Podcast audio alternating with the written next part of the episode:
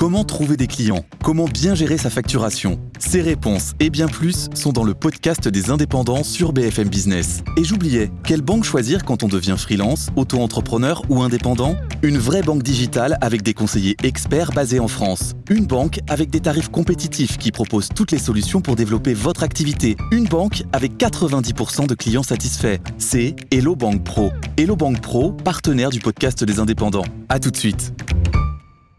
C'est vendredi. Alors, quand je dis comment relancer la construction, Marc répond bah, avec une pelle et du ciment. Non, mais franchement, Marc.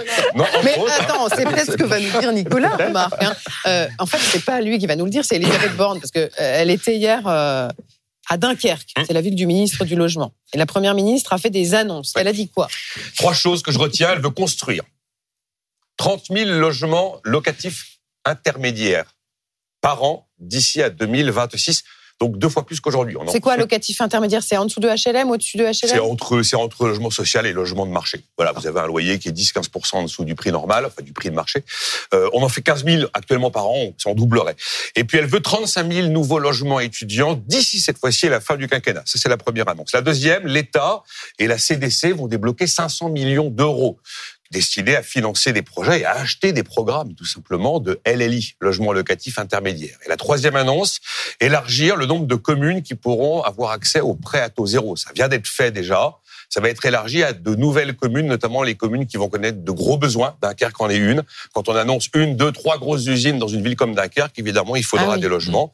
On parle de 20 territoires au total qui devraient chacun construire 1500 logements dans les trois années qui viennent. Voilà les annonces. Vous en pensez quoi? Bah, C'est évidemment très loin des besoins. On, on doit être à 3, 320 000 logements neufs. Il en faudrait en 450 000, 500 000 par an.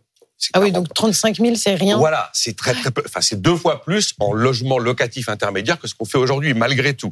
Euh, on avait dit qu'il fallait 60 000 logements étudiants pour le précédent quinquennat, on en a fait 34 000, donc deux fois moins. Après, l'État ne peut pas tout. C'est pas l'État qui a monté les taux d'intérêt. Les taux d'intérêt ont fait que les investisseurs ne trouvent plus de rendement dans l'immobilier, et donc il n'y a plus de rendement. Et eh ben, ils y mettent plus leur mmh. argent. Ils sont un peu rationnels.